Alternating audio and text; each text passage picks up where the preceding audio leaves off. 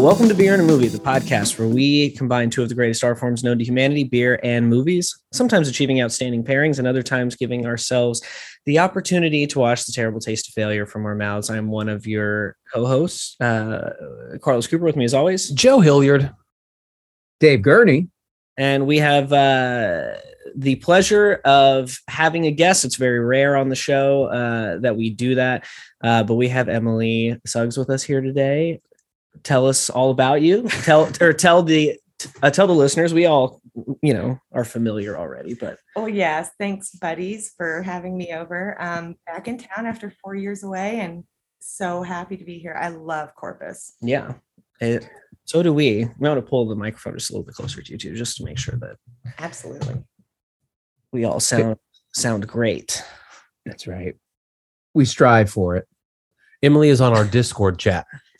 And Yes. she said, I'm coming back to town. Y'all want anything from California? And the answer, of course, was yes. So expect Always. some bounty from California, hand muled from Emily in the upcoming weeks. yes very directly imported dropped right into our laps uh, uh, you know on this on this end of the zoom call that we're on right now we tend to do david the the courtesy of waiting to drink delicious beer that he can't get on his own Right. uh, uh, we wait for him Sure. instead of While David opens it in front yeah. of him so that you David know, opens up this main bounty with two middle fingers right up into the Yeah. into the camera. yeah it's it's, a, it's a it's kind of like a soup nazi situation Well, I- no, no beer for you I brought a beer and it is uh, perfectly paired with the film we'll be discussing today. This is Hop and Sting Brewing Company. It's the first time we've ever had them, everybody. They're out of Grapevine, Texas, which is up near Dallas.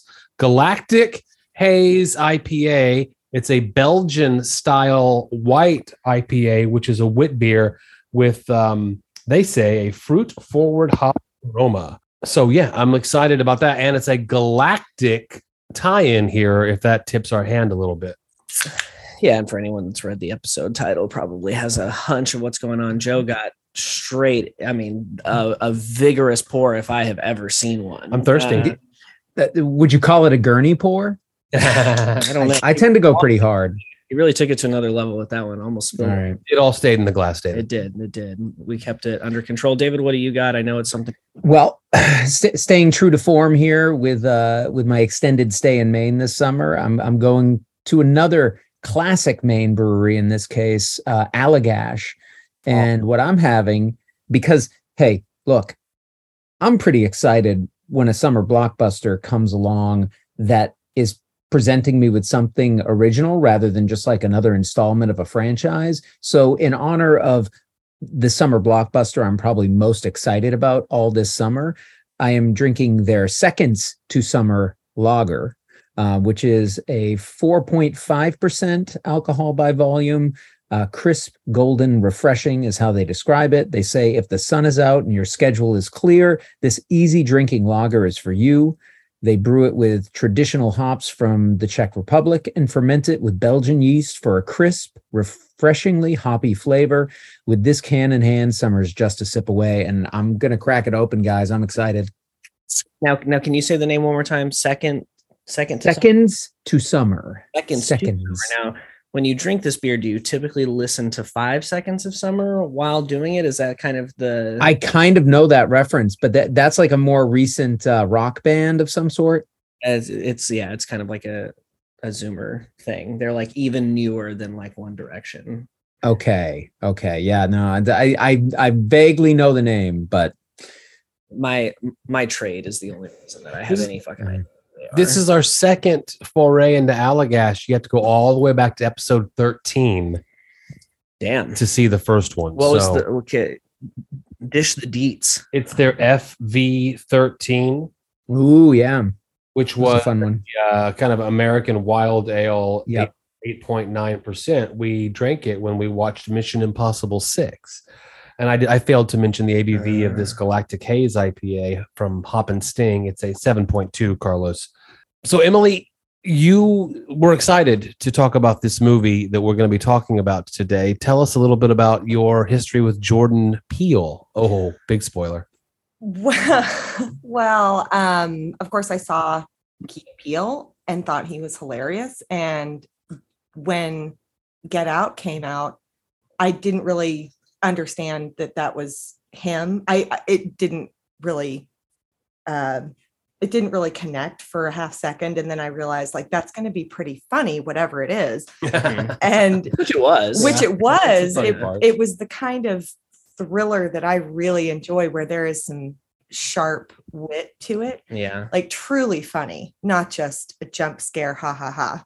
But Yeah. Mhm. funny. we hate a jump scare here on beer in a movie it's the lowest form of fright i feel um but david you want to break into what we're talking about a little bit so give us a quick synopsis so we can i feel like we're all eager to get into it so Nope.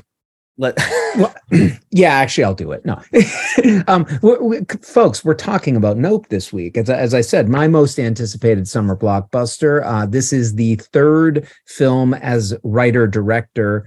Uh, coming from Jordan Peele, as Emily said, uh, you know his his breakout uh, first film in those roles was Get Out, and it floored most of the viewing public. Um, in part because yes it did have humor but it was also doing some very dark things and there was horror in there and social commentary so he's kind of established himself as that this film is perhaps another uh, installment in that uh, in the sense that it is uh, flirting with elements of horror we can talk about whether or not this actually qualifies as a true horror film uh, as we as we go on it certainly qualifies as a science fiction film with the basic premise being that you have two siblings, a brother and sister, OJ Haywood, played by Daniel Kaluuya, and Emerald Haywood, uh, sometimes goes by M, played by Keke Palmer. I think I pronounced that correctly. And they have a horse ranch slash business where they are animal trainers, horse trainers who bring horses to movie sets. They've taken it over from their father, um, who who you know, spoiler, it happens very early in the film, dies uh, very early in the film, played by Keith David. Great to see him show up. Uh, lo- love to see that. Um, and uh, but but when he's gone, they're left to kind of get this struggling business going. And then these strange things start happening around their ranch in this area of California known as Agua Dulce. Um, they also get involved with a small kind of uh, rinky dink uh, Western amusement park that is run and seems owned by a former child star played by Steven Yeun, uh, who we all remember and love from Minari, right, Joe? And um, and and he has some interest in this uh, strange phenomena that's going on in the skies uh, over this area of the California desert. So uh, the you know the siblings see it as an opportunity to maybe help themselves in their business and and and their financial prospects, as does uh, Yeun uh, in his character Jupe is is the character's name Ricky Jupe Park. Um, and uh, we, we get to see it play out over the course of this film. And then you've got Angel, the Fry's electronics guy that kind of uh, creeps his way into the fold by That's right. maybe breaking some rules slash laws and looking at the cameras that he has installed. And Yeah. just so we can get some of the kind of like David and Carlos nerddom out of the way. I mean, there's we got a Jesus lizard shirt in there. Oh, Uh, an Earth shirt. we got an Earth shirt. Thank you. I thought I, I thought I might be the only person that clocked the Earth shirt. And then there the, there's like a record where the cover is like uh, just like a kind of ghastly looking face by a band called Exuma. Uh, that's I mean that one is a deep cut. Uh, Yeah. especially for just the average like block summer blockbuster audience.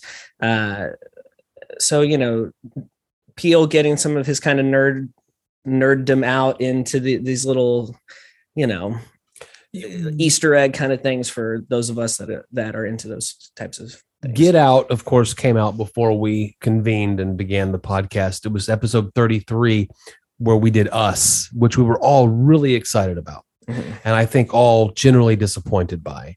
David, I, David, I think you were the most. Probably, uh, I mean, look, it's, it's, it's he's on brand.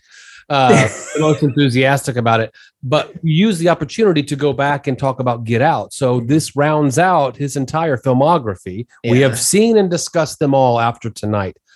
I think, though, that as much as Us was a disappointment, I was really excited about this one. I really was curious to see what Jordan Peele would do as a follow up to what I would call his sophomore slump. I would too, because I just was not excited about us um after I saw it. I, okay, I was going to ask if it was no, before I wasn't a fan. I wasn't But you were excited he had a movie coming out. I right? was indeed. Okay. And because Get Out was so amazing, but his sophomore effort was not as great in my opinion. I didn't get out of it what I felt like other people got out of it, Yeah. but I was excited for this because I'm always willing to give that second chance, that third chance. Yeah. Like and and it did look, I mean, how can you go wrong with Daniel Kaluuya and um Uh, Keke, Palmer. Yeah, I, I thought it was going to be really good. um yeah i mean i was talking to my buddy chris about this and uh he was also lukewarm on us and i was like oh you're gonna go see nope this weekend? He was like oh i don't know. I i want to see it but i don't know if i'm gonna race out. I wasn't a huge fan of us. And i was like i mean but come on. Like i mean the, even if us wasn't good even if it was a failure he's still like batting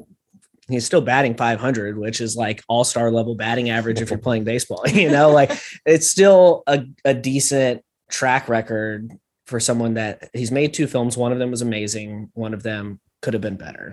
Well, I'm going to say up top, I think he's batting six six six now. I mean, this movie. You're all in on this movie. Yeah, I am. Uh, let's start with the look of it. Uh, it's Well, you yeah, know, shot on IMAX. look at it on I, the the taglines. See it on the biggest screen you can, Yeah. and certainly, uh, the film is beautiful. Uh, cinematography wise, uh, I think pacing wise, it's interesting. Uh, a lot of the alien action for this family occurs in the first half of the film at nighttime. Mhm. And those night scenes, I don't even know how he did it. I don't know how they lit, how they lit that. I don't know how they did it. Yeah. Um, it's gorgeous. And that form that we don't quite see darting in and out of the clouds, using those clouds as cover for the sake of their own stealthness, but for the sake of the audience reveal. A lot of jaws in there. We don't quite see what the threat is. yeah. And then when we do see what the threat is, we believe it's a UFO because it's shaped like a UFO, it Mhm. acts like a UFO. And then we learn that it's not a UFO. The organism itself is this flying object. yeah. And once we are in the daylight and it's the light of day and we get to see this thing in all of its form and that huge screen as the tableau for the for the action, man, it was just stunning to look at in my opinion. Yeah. I went and saw it in IMAX this morning. Uh, David, did you see it on a proper IMAX screen or did you see it on an inferior IMAX screen like I did?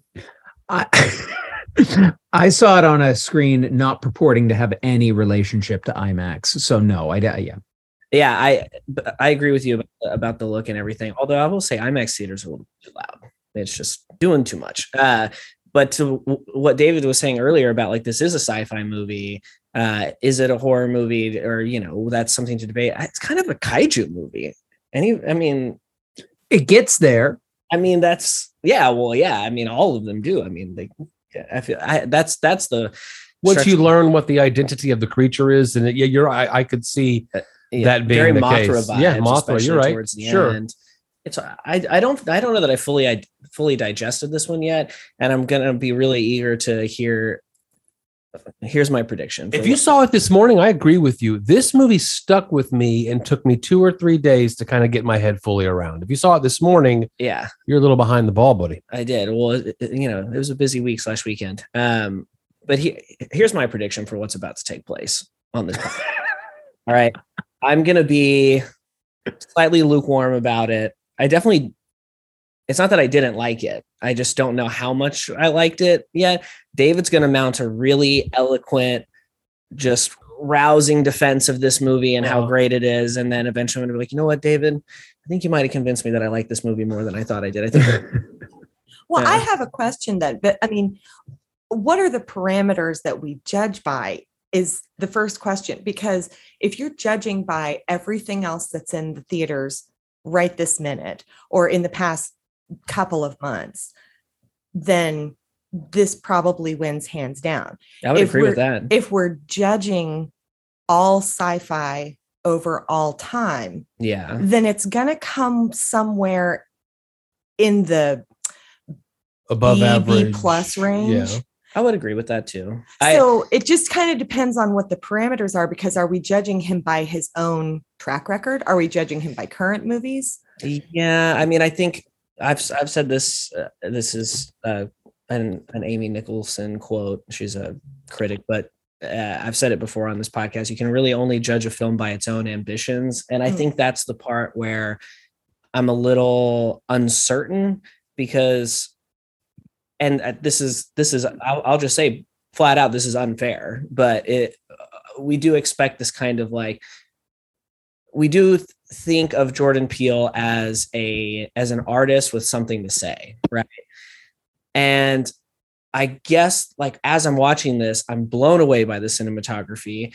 Uh even though he like kind of zapped all of the charisma out of daniel kaluuya i still think he finds a way to be charismatic in his own kind of muted like hush kind of way. Uh you can tell that Jordan Peele is a comedy writer by the straight man versus like the just you know a Keke Palmer being the big one and uh, a Daniel Kaluuya being this you know playing the straight man. That's like a classic dynamic, and we see it played out here very well. Uh, the score is great. Uh, I think some of the supporting characters are good, um, if not like great performance wise. But I guess the whole time I'm watching it, I'm thinking, what are we getting at here? Like, what is the overarching kind of like theme or is there a commentary here and like maybe i shouldn't go into his movies thinking that there's going to be some big like I think he's on brand as delivering that. I mean, i just don't twice. know if i really got that out of this i had Yeah. a great Well, I think it's there. But let's give it to Professor Eloquent. well no i i david I, I i think that there is something there and and i'll say this one last thing and then i'll i'll give it over to you is that uh, that i think i think you have to work kind of hard to get to it and you know there are some uh there are some movies like last week with crimes of the future where that movie asks a lot of questions about a lot of different things and it's not necessarily focused on one particular commentary but that movie also never intends nor even attempts to answer any of those questions. And then you have a film like black phone which we talked a while back that has a lot of loose ends that are never wrapped up but the difference in in that type of kind of uh inconclusive i guess maybe is is the best word i can think of right now kind of storytelling is that it does give you that gratifying end where like you know your protagonist triumphs and you know whatever. Um and i'm and this one I, this one was kind you know the, it, it did have a somewhat happy ending i suppose but i just i don't know. I just never really found my footing and i was like are we talking about like uh, uh morbid curiosity leading you down a path or like uh the quest for fame and attention at all co- i mean you know i'm just like trying i'm just really trying to find that through line in there and i'm i'm i feel like i'm getting close but i just i keep hitting like the back of the rim and i never get that swoosh well, I, I think, you know, the happy ending of the TMZ reporter dying is absolutely a, a cherry on the top. No, I mean that that is a fun little moment. But um no, I I have no hatred of of TMZ like that. But I'm actually, you know, Carlos, I may be a little bit off from your prediction in the sense that I think, like you, I just saw this last night. Um, like you, I'm still wrestling with this film to some extent. I where I differ from you is that I don't think it's lacking in its attempt to wrestle with some really interesting questions and to bring in some pretty deep um themes in, in in terms of its going. I mean uh, this is his film that is most obsessed with filmmaking. I mean this is like th- there's almost like a hitchcockian or uh you know kind of uh th- this this sort of suspense aspect where you know I, I kept thinking of things like rear window. It's about trying to capture this thing and looking at things through lenses and what does read and what doesn't read. Um all the different cameras they try and go through all the different setups. I kind of love that stuff. That that was a lot of fun to to see them go through gradually that. Um but and and and obviously i think what you were saying about you know the the seeking of fame fortune public spectacle all those kind of things kind of play out in various ways um th- throughout the film the thing that I I think kept me away from the film, you mentioned one, Daniel Kaluuya, who I think does a great job with an underwritten character. I think there should have been more provided to us as a backstory to kind of understand because I understand that he's sort of disaffected and detached, but is that because did he have a rough relationship with his father? It didn't seem like it in that one scene. Does he feel like he's not living up to the standards set by his father? Does he not like I didn't understand what that kind of despondency was coming from. And it didn't allow me to connect with the character in the way that I wanted to. Keke Palmer, on the other hand, I thought was hilarious and fun, and I totally got why I'd want to hang with her and want to see her survive and and her win. Um, but I also kind of felt that way about the Steven Yeun character, where I was given just a glimpse at this character, and I wanted to understand. They give us this really interesting backstory for that character, right? We we haven't even talked about the chimpanzee element, other than Joe. Maybe that uh, David. That backstory is fascinating, and it's where my head continues to go. That and the final battle sequence because you're in try- the air. because you're trying to figure out what relevancy the chimp story had to any of the I- rest I of think- movie. well, that's that's it. I that's think part of it. The relevancy, Go, David. go on, Well, David. No, I think there is a relevancy because you know, think about it. The big scene that we really get with um Yeun, other than when he is doing the uh the show for the people at his theme park, is that scene where he's talking to the Haywoods in his office and you know the topic of his experience with you know that there he was on this sitcom what was it gordy's home right? Yeah. Um Gordy's Home. gordy's home. And there's this notorious incident that took place. This is a fictional sitcom. It didn't really exist. But you know in this world of the story the sitcom was on in the 90s he was a child actor. And one day taping the show something set the chimpanzee off. A balloon exploded the chimpanzee gets set off and starts mauling the the cast of the show but not him. He's he's able to escape it. But he's not he doesn't talk about it. We only know it through these flashbacks that we see how devastatingly gruesome and violent this this act was. Very interestingly filmed right?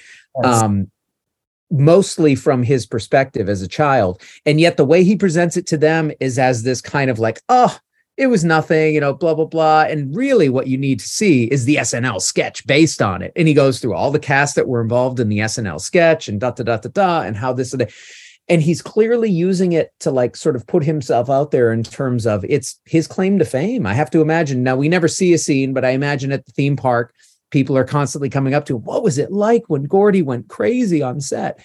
But there's this really kind of interesting thing going on there that i would love to explore a little more. But then like joe i'm kind of feeling like the fact that it doesn't telegraph easily why it's there and what, what we should be thinking.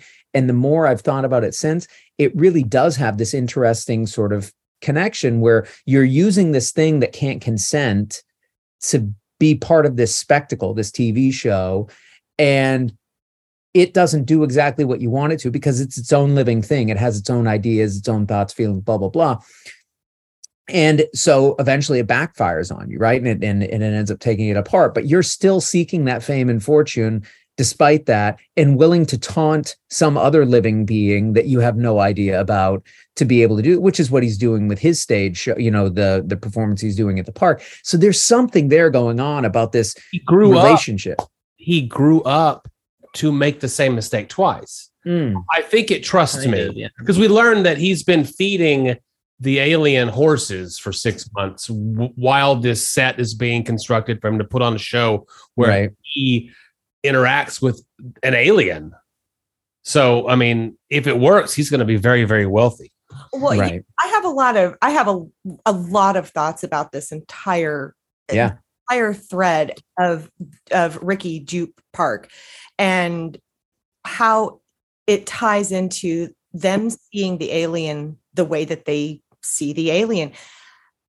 There's something to be said about the way that we live right now and how none of it is real. I mean, think about it. I have not seen you three in person in four years. Well, with the exception of you, David, briefly a couple months ago, but Mhm. but we've had nice little conversations, haven't we, on Discord and um, Messenger, Mhm. etc. That's not a real friendship. We're all living online. We're all watching and consuming media online. The siblings, OJ and Emerald, like the first thing that they think of when they see this is let's get it on video. Let's get the Oprah shot. Yeah. Yeah. We have to we have to show other people and no one's going to come here anymore the way that they flocked to roswell Mhm. i mean i assume people do still flock to roswell but still go. um, yeah. um, and then same thing with Jupiter's claim. Ricky needs to show people the spectacle, but he's got to get them in there. He can't, he doesn't exist anymore because he's a child actor, he's a former child star. He Mhm. doesn't exist anymore unless he can do something truly spectacular. And I mean, I'm I'm having a lot of thoughts. They're very muddled, so I don't have any concrete point here. But I do think that that is a huge theme, Carlos, to try and hit the nail w- with my hammer to say this is what I think Jordan Peele is trying to say is Mm. something about reality and how we consume how how we live. Well, it is the desire of every single character that we spend a, a good amount of time with is to, for the sake of the cinematographer that they enlist on trying to get the shot, to get the perfect shot. The fries uh, salesperson, help us get this on video. Use your technical expert ex- expertise to get it on video so that we can all become famous Right. and you know and and so with that sitcom we'll all be famous we'll all be entertaining america oh and by the way this monkey if it decides to can kill most of us you know before it, it gets dispatched oh, and by the way, so can the alien. well so the alien accidentally on purpose Right, but right. i mean that alien is going to have the advantage but we don't care because look at this beautiful arena that we've built in order to put it on display Mhm. Yeah, I mean, David, your uh, point about using this thing that can't consent being the monkeys that play Georgie, and then later, Gordy. yeah, Gordy, sorry, uh, and then later the alien and the star lasso experience is that what it's called? Mhm. something like that Uh, yeah. Is it makes me think that he makes me think more that he's like it's like a critique of like the paparazzi and like taking i mean he puts the tmz person in there for a reason right you know like specifically Mhm. calls out tmz i mean he could have just been like they could have just said reporter or like whatever Yeah. Right. which then which then makes me feel like it's incredibly self-indulgent and like in that like uh list of movies that's like or or content i guess whether it's a movie or music or stand up where it's like about rich people problems that i could give a fuck about at that point um but i but i don't know if that's what it is either but that's immediately what i thought and i was like oh i could see like like this interpretation of this makes sense to me do i want it to be about that no not really because then it makes it not very interesting to me but I think that, I don't know. I I liked it. I didn't love it. I had fun. It's like a cool sci-fi monster movie, but I just don't think that it adds up to a whole lot more than that. Mhm. It doesn't make it a failure or anything. It just Right. I had a lot of fun too. I, I mean, for original content written, you know, for us that we're not. It's not the seventeenth in a franchise. yeah. For that, I enjoyed it. I also want to point out the scene where he is in the barn and the aliens uh, are in the barn with him, Smart scene. and you. It turns out that they're kids in Punches alien him in the outfits from Jupiter's. What's it It's, called? it's Claim. the Claim. Claim. park kids. Yeah. but in that it's- moment it's done so so well It I, I'm. I it made me think of signs when you see the alien on the television yeah. it's done so so well the light he turns off the light the light turns back on there's a shadow creeping around that looks Mhm. alien in form and the audience i saw it in a full house the audience was tangibly freaked out at that moment and you know it, it there's a nice punchline no pun intended Eh, pun intended yeah. intent. You know, take take on right. um yeah i don't know I, I will say the first thing i thought about like my first thought when the credits started rolling was like hey man he gave us and it's an it's an original blockbuster like Yeah. Everybody should go see it if not just for that sole reason you know uh Yeah. um because yeah we need more stuff that we haven't seen before in Yeah. I, you know, I, I think to, to go to some of the things that I wasn't as excited about. I mean, I thought personally and also based on like the conversation I had after with, with a few people who I went with, um, I think the pacing is a little strange, especially for the first two thirds of the film. L- slow. I mean, f- especially for a sci-fi summer blockbuster. I think it, I'm surprised it's doing as well as it is with like audience scores and reaction. I'm glad it is. I, I, I think, but to me, it felt like wow, this is paced more like a I don't know, like a David Cronenberg film than it is a, you know, Get Him Out. I mean, Get Out has a pretty kind of standard sort of narrative rhythm to it, I feel like, where I, it, I never questioned for a moment, okay, will an audience stick with this? There were moments in this film where I felt like, okay, this is dragging a little bit. I'm not like, I, I, I need some some new information. I need something new to happen here that's going to push things along. Um, and also i think given that it spends so much it opens with that a flashback to the gordy's home um, or wh- whatever that that sitcom was called um, and then goes back to it and and how that at best is kind of playing as this kind of allegorical thing that that's going to deepen our understanding of what's going on in the present with this alien and how people are relating to it I think that's a big stretch for for a lot of viewers. I I have to think. So I I I feel like this is the sort of film that I'm glad it was made and I think I'm going to like it even more the next time I see it, but I would not be surprised if a lot of audience members struggle with it at least the first time through and and don't feel satisfied by it because it has this kind of different pacing to it. Yeah, and uh, one thing I almost forgot until uh, I looked up the Rotten Tomato score because your mention of audience scores made me think, oh, I wonder what other people are thinking about this. I do think that this is a movie, and I th- and so I think our pairing for today works out really well. Uh, as as it turns out, I think I think Jordan Peele was really trying to show us like eh, what he could do as a filmmaker. You know, this was his like, look at me, I got this. You know, like I, I'm more than just like you know the comedy central guy or the social commentary guy like i am a, a tour director look at all the tricks and and Mhm. and the, and the you know. tricks were on display. They were i mean it's i mean uh, like i said i mean the first thing that i think i said was that it looks great Yeah. i mean it's, I mean, it's I, I, I enjoyed I enjoyed the tricks. It's interesting. I think I might of the three of us, and we'll get Emily's take. I think I liked it the most. it seems that way What'd you think overall? I think it's hard to compare Get Out and Nope because they're such different movies. No doubt. I for like sure. them both so very much, but for overall palatability and I mean, Get Out is not summer fun.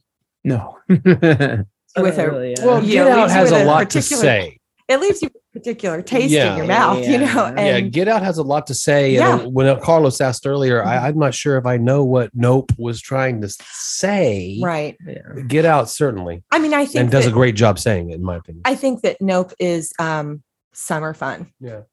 It's good summer fun at on the surface, which is where 60 to 75% of viewers are going to Mhm.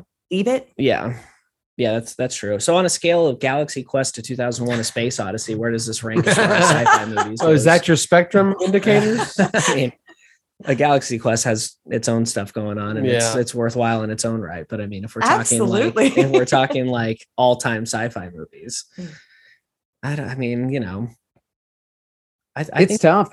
the B to B plus rating is like a pretty solid. yeah, assessment and I of think it. uh, Emily, you said it well at the beginning. I mean, if you're putting this on on a on a level, if, you, if you're comparing this to the notion of like recent releases, it's exceptional.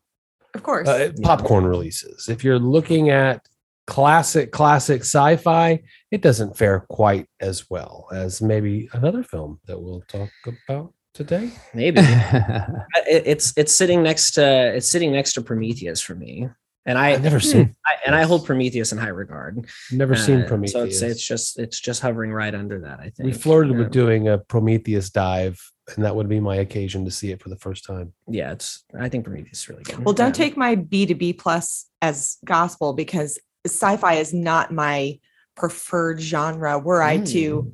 walk into What's your preferred Video. genre? What's that? What's your preferred genre of blockbuster video? I probably like um drama, historical drama. Okay. So I will go a little nutty. Um, you know, I will go um I will go to like the Cronenbergs and things, but I Oh, yeah. I don't really I don't really veer off too deep into the sci-fi. So don't take my word for it, but um but I do boast the you know the I have viewed everything I'm supposed to have viewed in sci-fi. You know, like I have any deficits in No terms huge of holes. what you've Yeah. never seen. Yeah, uh, yeah, Yeah. no holes exactly. Well, and I think you know to, to that end, like this is a high. We said like there's there are elements of horror in here. Um, the, you know, I said we could debate that. I I do think this qualifies as having enough elements of horror. I think that barn scene with with the kids kind of both plays into it and then kind of makes fun of the idea of this being an, a horror film. And they're inside the thing. Yeah, no, there's a moment there, but the, though I would, how did you feel about that? Actually, that's Like so, I mean, that adds to it for me. yeah, Kind of claustrophobic. I am like Well, fully he- claustrophobic. the the alien will eat a horse, or the alien might grab a human. right. Or many. What the alien got to do at the grand opening of Jupiter's Claim was eat the entire audience, Yeah, all in one Which was a pretty small audience, but still. was. But um, it's like forty people. They say. At some but point. then after Yeah. I guess after it digested, because that's how Keith David dies. We should say like he di- he doesn't digest the metal keys and coins, so Right. spits them out, poops them out on top of a house, and now you got these like high trajectory pieces of steel shrapnel coming down, and that'll kill a person. Mhm. Uh, it goes into your eye. Yeah, but sure. And clearly, it also looking. Yeah. the the Yeah. blood because it just it, it it covered the house in the blood of the people that it, it had eaten at the. Do you think that he wanted to name this movie "Don't Look Up" and then got beaten to the punch? Adam McKay. You. All right. Well, what you what did you think, Carlos, of this uh, Galactic Haze IPA? Perfect pairing name wise from Hop and Sting seven point two, a, a white IPA. Yeah, that's an interesting classification. I, I I I don't know that haze needs to be in the name if you're gonna. I mean, because that's not really what it is. It's not a hazy IPA. It, Is it? Is it opaque in in in color? Sure, but that's not really what that is. I went to one of our uh, beer places, liquor stores in town, about an hour and a half before the episode, looking for alien adjacent beers. And this liquor store's got one of those coolers, right? You've seen these. It's a I have not. No. it's a vat of water that's super cooled.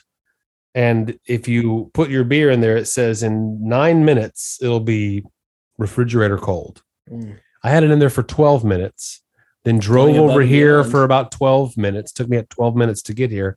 This beer's not cold enough for me to properly enjoy it, which is Mm. not the beer's fault.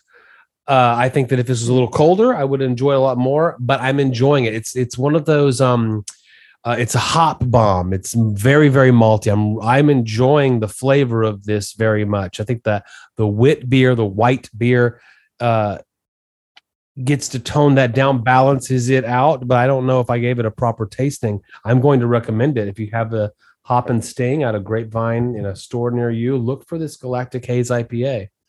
Well, Are you as enthusiastic as I am? Well, I personally am not as perturbed by the serving temperature. The temperature.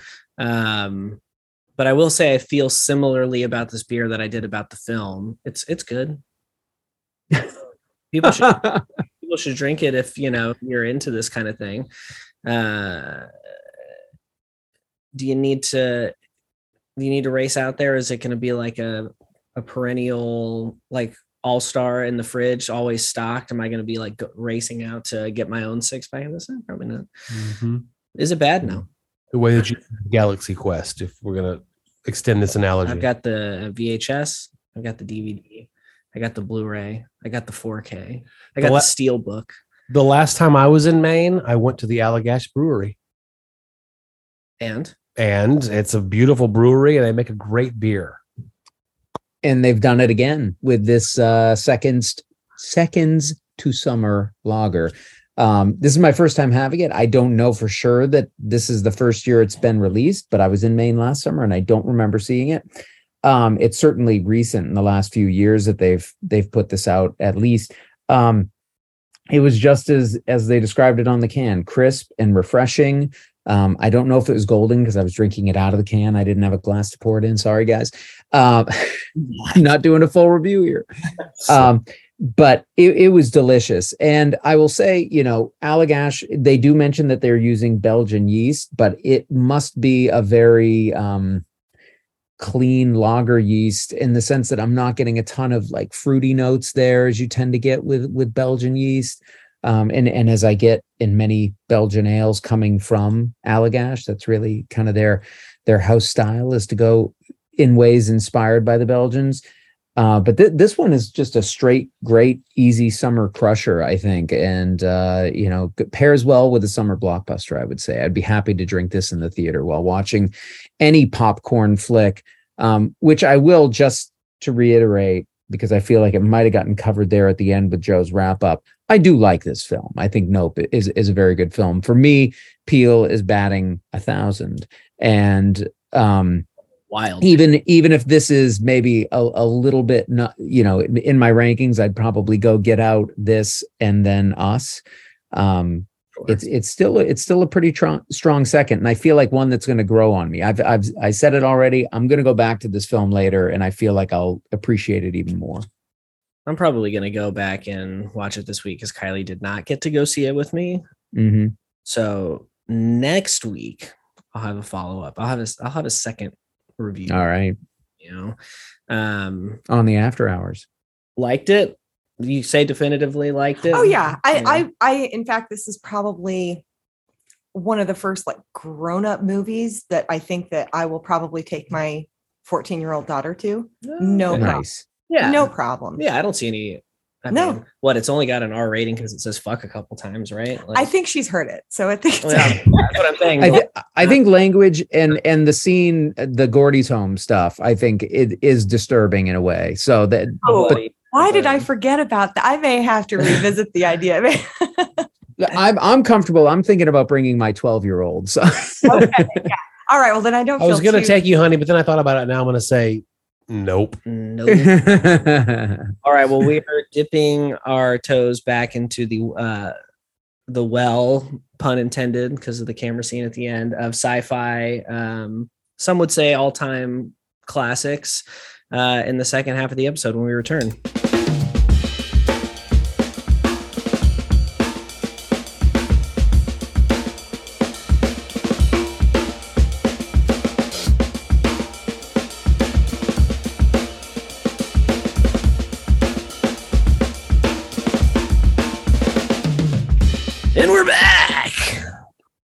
Right, here we go. We're getting into it. My favorite director.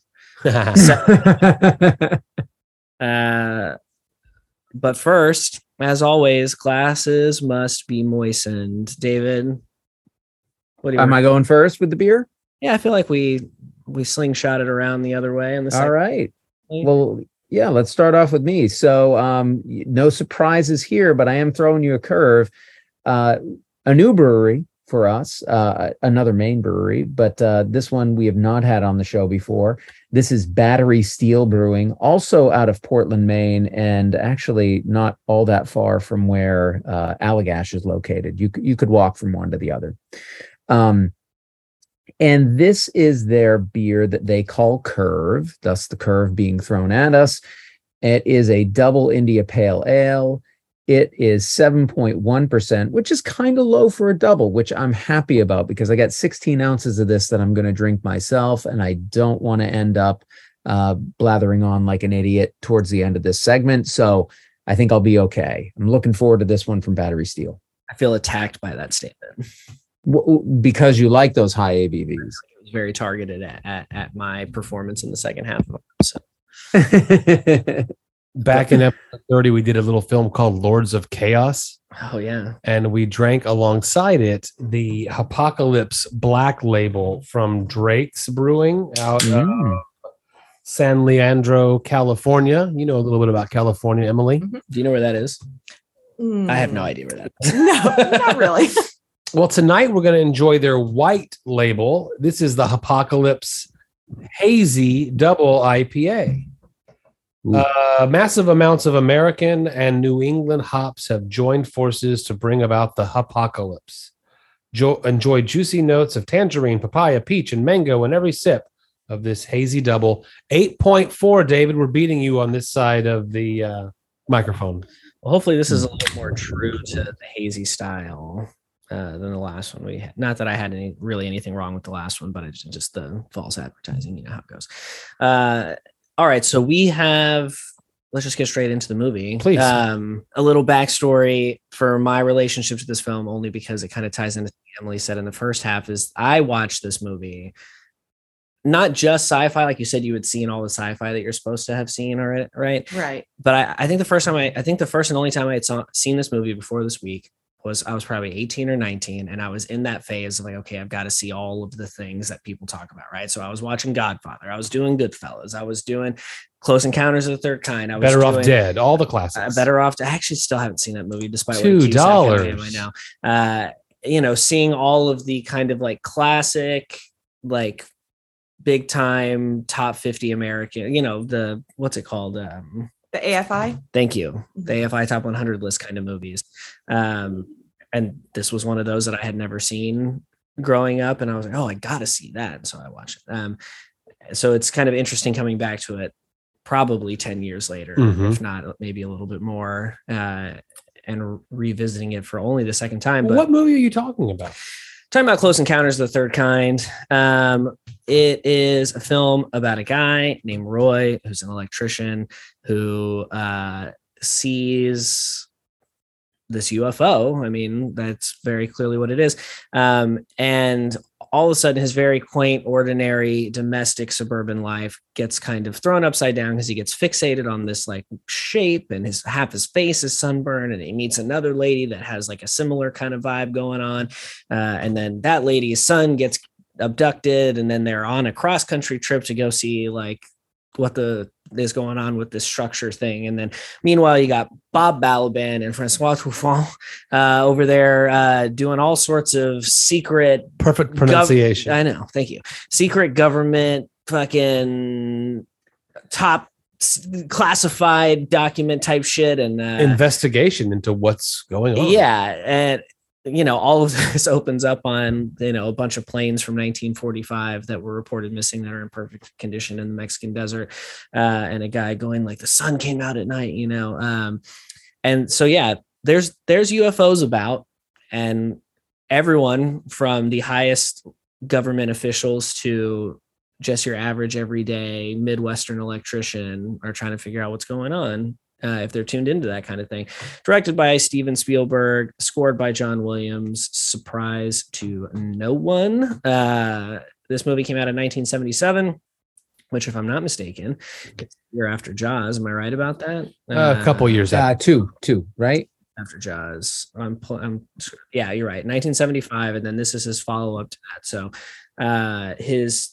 it looks like third proper feature if we're not counting TV movies, because there's the Sugarland Express in Sugarland 1974. Express. yeah. Um, and so yeah, you know, very casual, creates the blockbuster two years earlier, completely changes American cinema, and then okay, now we're going to do this. Here's other his follow up. here's this follow up um, and uh, just to kind of kick off the discussion because i briefly mentioned it in the first half talking about jordan peele being like oh look at what i can do you know blah blah blah blah i felt this i felt this movie was very much steven spielberg trying to prove something he he, he feels like a director with something to prove in this movie to me uh in some of like the big wides especially once we get to devil's tower and some of the other kind of like effects driven stuff that's happening in it.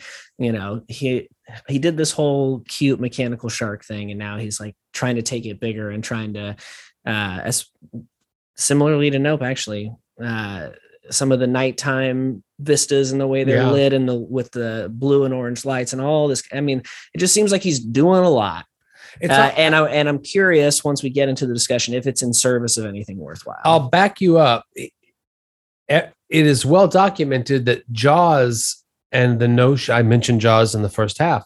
We're not going to show you the threat. We're going to allude to the threat. It's clearly a threat, but we're not going to show it to you until we show it to you. You're talking about Jaws. Yeah, and that was a function of requirement because the shooting was a fucking disaster. Yeah. I mean, Because that that mechanical shark was yeah, the was mechanical tough. shark didn't work. Uh, shooting on water is always, you know, back in 75, 73, probably 74 when they shot it, is always going to be a iffy. So they stumbled into the success of Jaws. I'm not taking anything away from his um, direction and his filmmaking because I my in-laws were watching Jaws on AMC and I sat down on the couch and it took me 30 35 minutes before I had to go and get back to my life. You know what I mean? Yeah, yeah. it's a great movie. But here he is, I think, trying to prove something. I'm going to eliminate those, you know, th- that disastrous filming and concentrate on sets and script. He wrote this uh, with a lot of other people that probably deserve a little bit of credit, um, including Paul Schrader. Um, uh, Is that a question or a statement? it's it's. I think he wrote an early draft, and then No, Steven kidding. Spielberg. Uh, yeah, you're right. He has four other uh, Yeah. uh, So- partners: an uncredited Hal Barwood, Yeah, an uncredited Jerry Belson, an uncredited John Hill, and an uncredited. people took Matt stabs at it, but I think that this is largely Steel Spielberg's vision. Yeah. Um, so yeah, I think you're right. He's him saying, "I just made the most money ever Mhm. that a movie ever has. Now, what's my follow up going to be?" And I'm very fond of this picture. Well, I love it just as much as everyone loves it. I I think it's it's a classic and it was probably um I mean going uh, down a different sci-fi route 2001 The Space Odyssey was a lot more um a lot more creepy than this one. It had some creepy parts and I had kind of forgotten about like when um the aliens come for Barry Yeah. um the little the baby Mhm.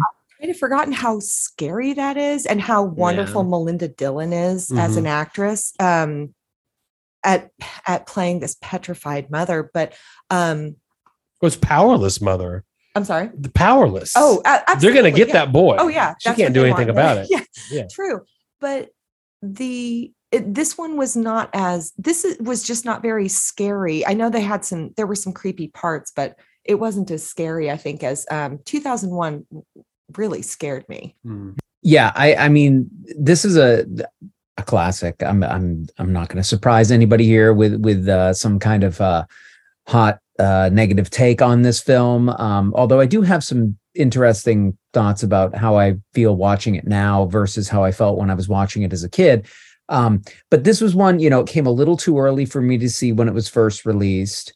Um, and then it was even re-released a few years later in a special edition around 1980 still too young. But i saw that version eventually on vhs in the 1980s after having seen et and i think i mean honestly spielberg has to be one of the first auteurs that i was aware of. Like I, before i ever knew that term before i ever knew it the idea of it's a steven spielberg film i think was surrounding uh, you know, E.T. and the Indiana, Jones films and and eventually Jaws. And so seeing this, it was so much sort of built up in my mind as, oh, this is a guy who really makes great movies. And I'm going to see this great movie. And as a kid, it was totally you know, exhilarating. It was a lot of fun, even watching it on a small screen uh, on VHS, which if I had to do it now, I'd probably be like gritting my teeth at how terrible the image quality was.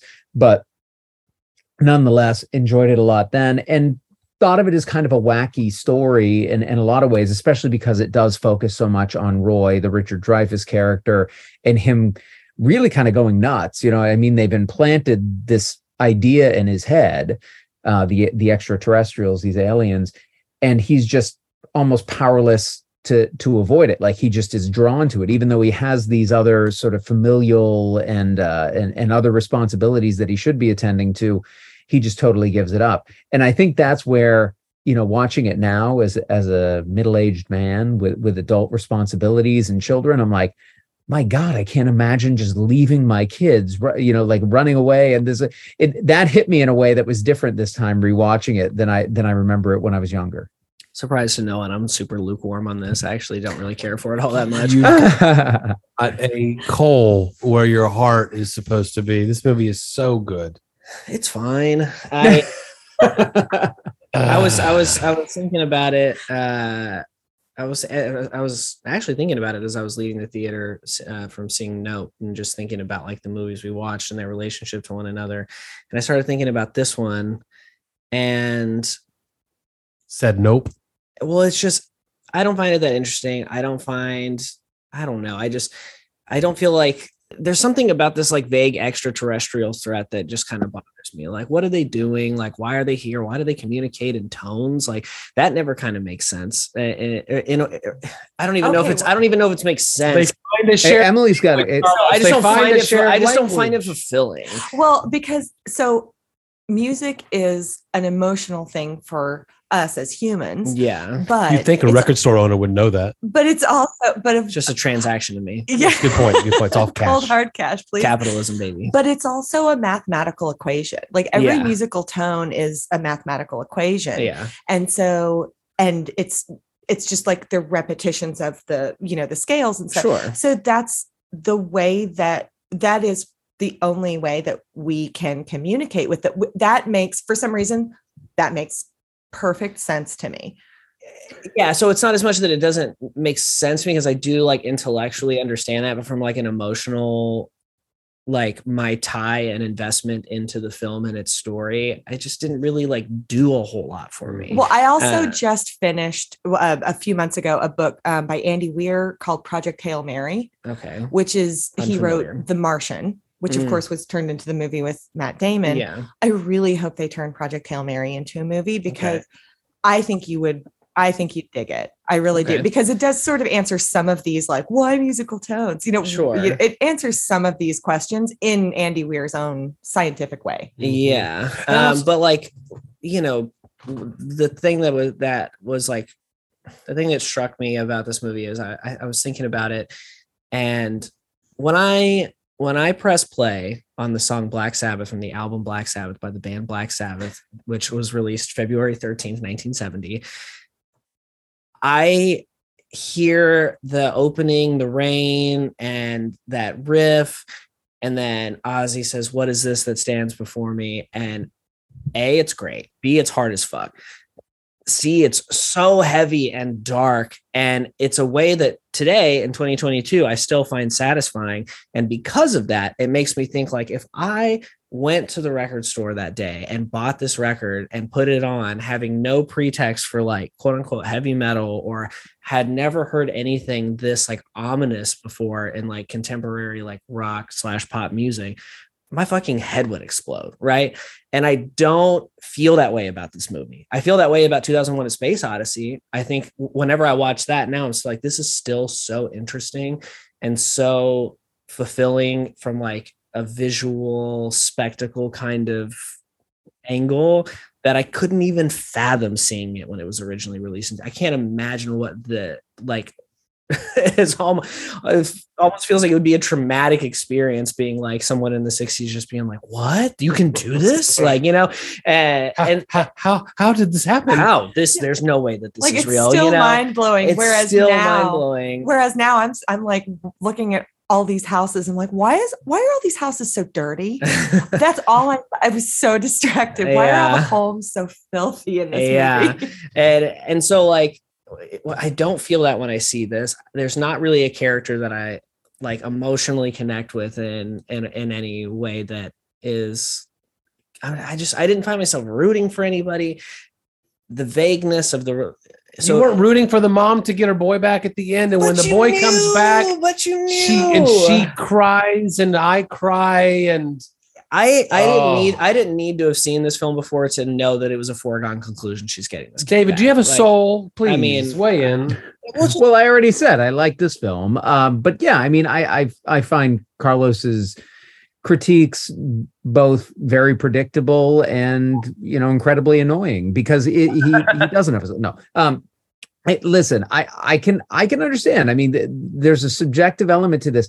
I think that it's hard for me to separate this from that kind of moment when I initially saw it.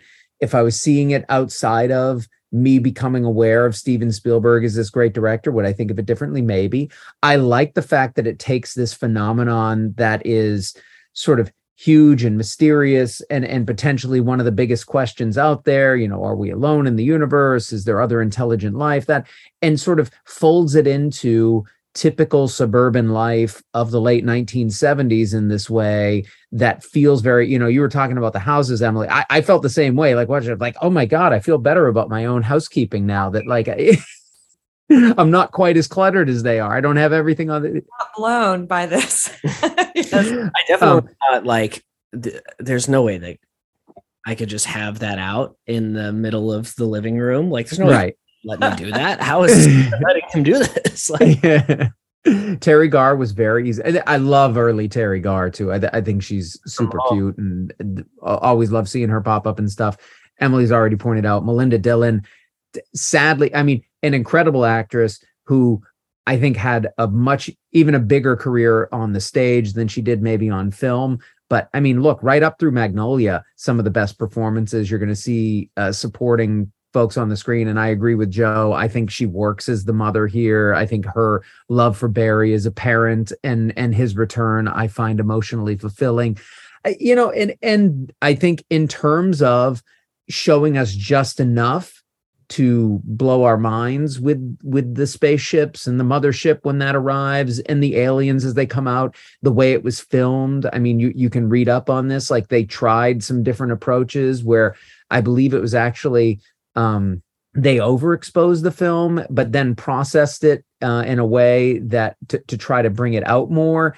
And when they did that it was apparent that these were like rubber masks and it looked really stupid but the the cinematographer wanted it sort of uh you know processed a certain way where it had more of a like mystery to it and they, they were kind of more cloaked in darkness and it works perfectly i think still. It to me it doesn't come across as cheesy or, or gimmicky and and it's an iconic set of images that i think just for me sort of defines the flying saucer movie of the 70s 80s right right into the current day i mean i think it's still a touchstone for filmmakers who are doing this kind of sci-fi extraterrestrial thing Oh, I'm gonna say this film is is excellent. Uh, one of my favorite Spielberg films, and a reminder that his early work is fantastic. His later work, Carlos, maybe the stuff that you grew up with it being in the theater, not as much as this. I, I think the mystery of it. I think Francis Truffaut in a film is wonderful. Bob Balaban is amazing. love me Um, some Balaban. yeah the, the the the government's role in this movie the way that they can stage the disaster to to clear out the population i thought was fascinating um the um last act though the when when we they make contact and they have set up this the largest set that had ever been built up until that point to have what the government thought was just that initial first contact with the three ships you know where they connect with the music and they bring in the light thing and the pianist the the synthesizer guy and the idea that we're just two species that have never spoken to one another really seeing if we can make contact. And then it's done. And they go oh it's over. That was fantastic. Applause applause applause. Oh no no no. Here comes this ship that's larger than the the the mountain structure that rises up out of where it even can rise out of.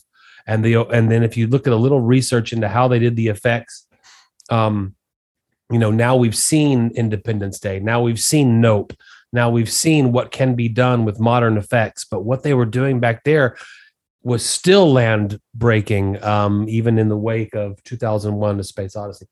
Um but that last sequence and how it just escalates and escalates and escalates and then the, the the door opens and the aliens come out. They pick roy. Why they pick roy and how they implanted in these people because see roy's obsession was shared by everyone we just saw roy's but that whole helicopter full of people that were painting pictures of the devil's tower i mean they were all just as obsessed but they were carted off roy got there now the mother only wanted her son back but he was looking for more, you know, and then Mhm. they all the cosmonauts or astronauts are there. They just pick Roy, only Roy. And they take him into the ship. It's a it's a dreams sequence. It's it's it's a fascinating, fantastic film. Did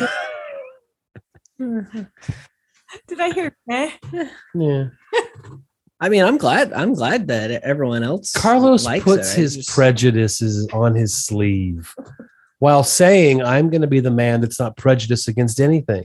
Do you do you just find Dreyfuss non-compelling? I mean, is that is that well? Do you liked him in Jaws. Uh, he. I, I don't. I, he was not a standout for me in Jaws. I didn't really. What? I mean, look, the fucking. uh It's those black guys. Like those. Oh, eyes. I Robert mean, that's. I Shaw mean, that's the is- yeah. fucking guy in Jaws that you remember. I feel. I- I Uh, thought the three of them were fantastic and played off each other perfectly. Yeah. And then who's the other guy? What's his name? Scheider, Roy Scheider. Roy Scheider. Yeah, I feel like in that order, Robert Shaw. Roy Jaws and. Close Encounters, when you watch them now, have got a mixture of new filmmaking and old filmmaking that is so interesting because there's so much old filmmaking in in Close Encounters, um, from from from hairstyles to when I say old, I'm talking about a function of that 70s while trying everything they can to push forward the special effects. Because he had a dream team of special effects guys to make this thing and girls to make this movie. Um, Sure, you would have had to. but but Right. it's not time. Let's see. Well, no, I was going to say 2001 is is less timeless. I'm sorry, more timeless, but but I it's pretty agree. dated with fashion and all too as well in the in the modern sequences. But this is very Maybe. 70s. It is very 70s. I, Yeah. Look, and my my biggest thing is that this I just the storytelling didn't compel me in a Oh, significant what are you way. I talking mean, about? Uh, well, I'm, I'm just The saying mashed that's what it is. potatoes and the oh, come on. All right. That's just what it is. I mean, I don't know. I don't know what to later. tell We'll argue later. I mean, I, I I have a problem only because I don't care about Richard Dreyfuss as much as I want to, and as much as hmm. clearly that's meant to. Oh, this character you mean? Yes. Okay. Um, not Richard Or Dreyfuss him as a person. So oh, I think Yes. him in general. Mr. Holland, Mr. Holland's opus. Fuck that guy. I think I'm. No, just the the the character. Um, I'm. I'm, I don't like him as much as I think I'm supposed to. Yeah. And I say that having had that conscious thought as I was rewatching after it's been, it has to have been 20 years since I last sat down and watched it. So I watched it again a couple nights ago and I had the idea Mhm. at the time, I don't like him. And this is before he ran off and kissed Melinda Dillon. I'm Mm. like, wait, what about Teri Garr? yeah. Mm, mm, mm. a- and then like you know just hits it off with the aliens and is like yeah i'm peace out Yeah. what okay Fuck those kids. i know i mean and i did actually read something just today or yesterday um saying that um spielberg made that movie before he had a family Mhm. never would have had richard dreyfuss yeah, leave I his read children the same thing. Mm-hmm. After Yeah. after he had kids and Sure. i having kids myself i kind of agree i'm like i'm sorry that's not your job get Yeah. off you know be curious the rest of your life sorry bye get off but, But there are Mars rover or Mars explorers that will leave this planet and leave their kids behind for the sake of the exploration. Well, and but I don't even know. I mean, and I felt the same way. What, like I said, watching it again now as an older person with adult responsibility, blah blah blah. I have a different feeling about Roy as a character than I did when I was a kid, and I didn't question any of that stuff. exactly But that said, I, I think it kind of works in a way because it's it's not even something I don't think it's him wanting to journey and discover. It's they've implanted something in him that makes him like totally compelled. Like you say, all these people drawing, and he just happens to be the one chosen. What their idea is, why they're doing that, I don't know. It's a mystery, but but it kind of just underscores the fact that this isn't something that he's even choosing to do. This is like something that's been imposed upon him, and he doesn't even have control over it right? I mean he's it, Right. it it was fun to watch some of those scenes where he's really fighting with himself. He's trying to both say well i'll calm down and i'll do the right thing. Don't worry about it. Oh wait i'm going to start throwing plants through my window right now and i'm going to do you know it, it's it's an inner battle he's he's fighting there. He he's compelled to do this thing that he knows he shouldn't be doing. As France as Francois Truffaut says to the uh It's To in the- the- truffaut why are we having such trouble with truffaut no, Guys, it's in the back of the with. Carlos now.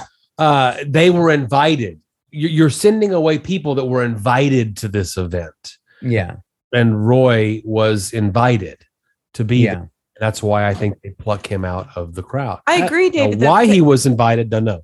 he is he is a, an entirely different person. You're right, and that is something I had not considered until just now. He's an entirely different person before he's out there in his pickup truck next to the mailboxes. Entirely different. Mm-hmm. Playing He's with the just a kids, the nerd. toothpaste on the face. Yeah, he's just a nerd electrician playing trains Right. son and bickering about movie or goofy golf. And then he is an entirely different person when he goes out on that ride. You're right. Who's Yeah. raised this like monster that just bashes shit against other shit. That was a little altman with the uh, sound design there. that I will say, I mean, to Spielberg's credit, that is probably some of the most stressed I've been watching a motion picture in quite some time. I'm He's hitting glad- the fucking doll against the thing, I and then know later, yeah. later You he's are just close to death. Banging piano keys. and, and well, when he said you're close to death, I was like, this long? It's taking you this long to say something? You're just carrying on a normal conversation with whack, whack, whack This going is on in the Dr. Spock parenting. Like, let it play out. it was it was rough. Uh, that was a, that was a rough, a rough scene. for Now I'm going to call the last Right. act of this film sci-fi pantheon. So that's the thing is that once once they get to the Devil's Tower, it's but then I'm but it takes an hour and a half, hour forty five minutes for me to get like moderately interested in what's happening. Like before that, it's like okay, yeah, fine, you know, whatever. But uh, also, whenever Teri Garr leaves him. The entire neighborhood is outside. no, but I just There's when no was- internet. when that, that was was- the entertainment. I mean, look, I, I mean, I grew up at a time with no internet, but I did have a portion of my childhood where internet was not as readily it was dial up. It's almost as if it's not even there. I mean, well, if somebody wants to get on the phone, what are you going to do? You know, uh, and uh, the neighborhood wasn't outside like that. I mean, I don't know about y'all's childhood, but we didn't all just stand on our front yards for no reason whatsoever. I just thought it just struck me as so odd. A couple of people, but entire families. I don't know. It's just interesting decision. Let's it talk- really nitpicky. Let's though. talk real quick. I got this on Amazon Prime, two ninety nine. Did you watch the It director's cut? said, it said I had two options when I looked at it: Close Encounters of the Third Kind, nineteen seventy seven. Close Encounters of the Third of the whatever it is, uh, director's cut. I Yeah. went with the first one. However, director's cut? Yes. Okay. however, once we had a conversation offline, yeah. I realized I got the special edition. There is a third one that says Close Encounters 1977 that is the original theatrical, but without going in and making sure I got the right one, had it said special edition, I would have gone to the, the, the theatrical.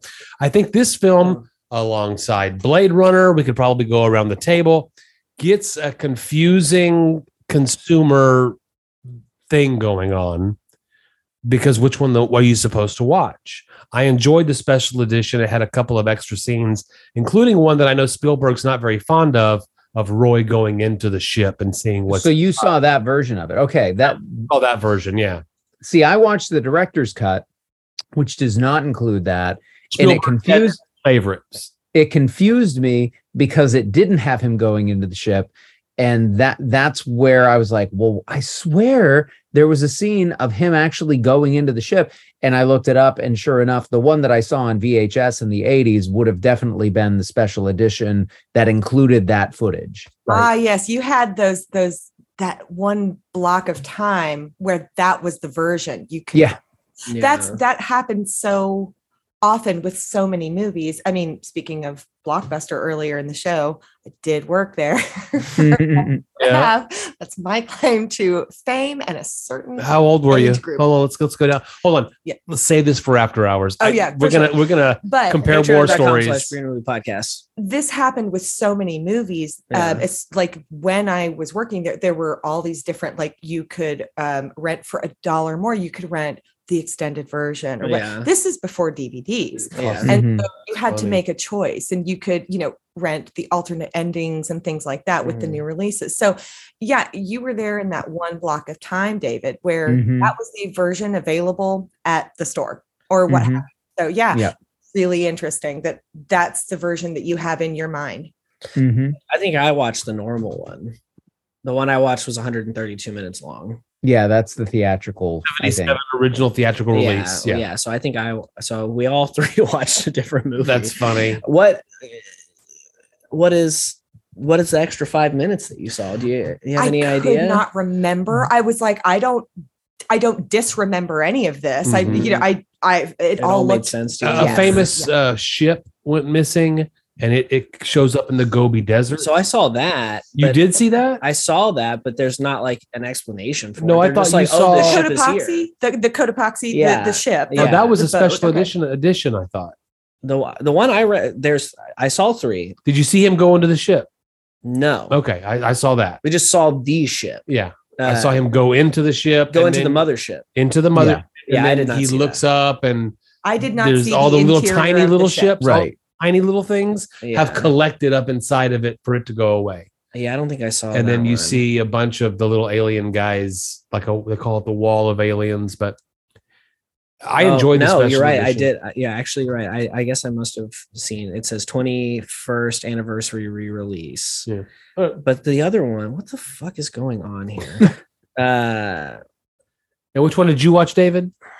I wa- this time I watched the director's cut, which is the longest version, but it does not include the interior spaceship. Which was Spielberg, uh, as I understand it, compromised with Columbia to get another million and a half dollars to do the special edition. But they said, "We'll do that, but you have to show us inside the ship, Right. we can a campaign."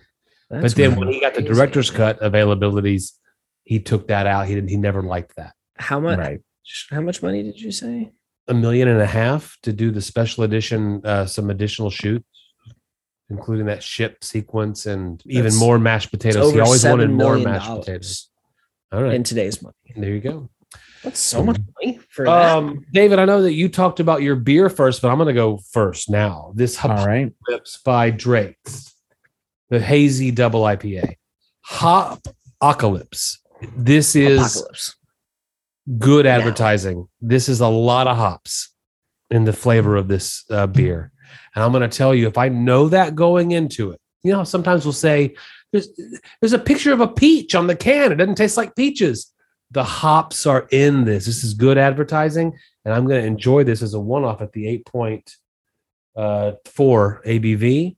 I don't know if this is going to be my go-to hazy every time I have it though, because it's really hoppy. Yeah it's pretty hoppy it is as advertised it's not bad No, I'm not complaining about It's anything. It's just not a go-to kind of enjoyable hazy. no i don't i The mean hazy's lost in the hops. Is your headline? Uh, maybe. I mean, look, it's it's in today's South Texas beer climate, what we have available to us. It's going to be hard to usurp the Houston Haze. You know, like I feel like that's the go-to, right? Like it's typically on a shelf. More often than not, it's fresh-ish, and uh, that's probably what I'm going to buy if that's what, I'm in the mood for. You know what I mean? Uh, so is it is it gonna take that over and be my go-to hazy now? Uh, is will it be something that I go to at a, a gathering uh, when it's put next to Michelob and Tecate Light? Yeah, I'll take that. Sure. Yeah. Oh, me too, always. But this has enjoyed juicy notes of tangerine, papaya, peach, and mango. I'm tasting no fruit. This is all hops. Take another sip, Carlos. Tell me what you think. Hang, hang in there, David. We'll get to you in a second. Don't do that. Well, I'm just trying to get the air. Tasting any fruit at all? Not a ton. Yeah. Um, if Jay were here, be like, you know, actually, I'm kind of getting Yes. I well, I am getting a little, a little, uh, The rind, the essence of of peach, maybe. Okay. maybe some tangerine rind as well. But yeah, not. I, I wouldn't say it's anything like fruity beating the head with that. Kind of thing. Annually, David Gurney travels to Maine for the sole purpose of trying to get Maine's brewery numbers up on our like spreadsheet and statistics. Dave, Yeah. How did uh that is the only reason he goes. I know that. for yeah, fact. it's the only reason. How did how how is your new your newest Maine beer treating you? I, I'm really enjoying this one. Um, I, I know we haven't done Battery Steele on the show before, but I have had a few of their beers in the past when I when I visited. Um, and and this is uh you know right in line with all of those other great ones that I've had from them. A like I said, a somewhat lower on the double IPA spectrum in terms of ABV. I'm happy with that because, as I said, I'm drinking 16 ounces of it. Um, in looking into it a little bit, it uses alternative hop products, which I feel like I'm going to have to do more research on, uh, including Citra Incognito, which uh, it's a registered trademark uh this incognito thing. So i'm i'm gonna have to read up on that guys. I'm, I'm behind on my uh my hop knowledge. Capitalism rears its ugly head yet again. Um it, it's uh anyway so that remains to be seen. We'll have to do some hop well, knowledge. Well it's working well is what what i'm saying because definitely you guys were or, or kind of going back and forth on how you felt the hops played into the the beer you were drinking. I think it's apocalypse yeah, I th- I think they've done beautifully here. It's it's not you know as you would expect. It's a New England IPA. It is it is not super bitter, but there's a lot of those interesting uh, fruity notes that you get with with certain hops. I I am getting a little bit of peach, maybe even a little bit of uh, pineapple in there. It's uh, just well, lovely. I'm I'm enjoying this a lot. I want to speak for Carlos, but I'll ask a question on both of our behalf. Will you be bringing something from the brewery home? I will try to bring some battery steele back so that we can have it all together. Yeah. Emily, we enjoyed having you here so much. Thank you for having me. It was a lot of fun, guys. Are you going to stick around for our after hours? I hope so. I sure could. Oh, we're going to talk about me, you working at Blockbuster and me working at uh, Hollywood Video. Oh, oh, I see. Right. Not the chain. this was a mom and pop shop at the, I might be a couple years older than you, but, uh, well, you know, one of the things that we love about the show is that it, the conversation doesn't end when the episode ends; it continues online. Uh, all of your favorite social media platforms. You can find us on Twitter at Beer Movie Show, Instagram at Beer and a Movie, Facebook.com slash Beer and a Movie TX, Beer and Movie Podcast.com. Uh, just continues to be like our home base for all things Beer and a Movie. You can find a link to the Discord there where, uh, you know, we have the new episode discussion, but we're also talking about all sorts of other things at all times. It's kind of a free for all over there. It's a great time. Uh, you can find a link to our Patreon, patreon.com slash beer and movie podcast. That's where you can financially support the show. Um, we do a bonus episode every single week. It's only $5 a month. So for $5, you get more often than not four bonus episodes every single month. Um, and we also uh, ask for your input from time to time on episode programming. What what should we pair with this movie? Uh,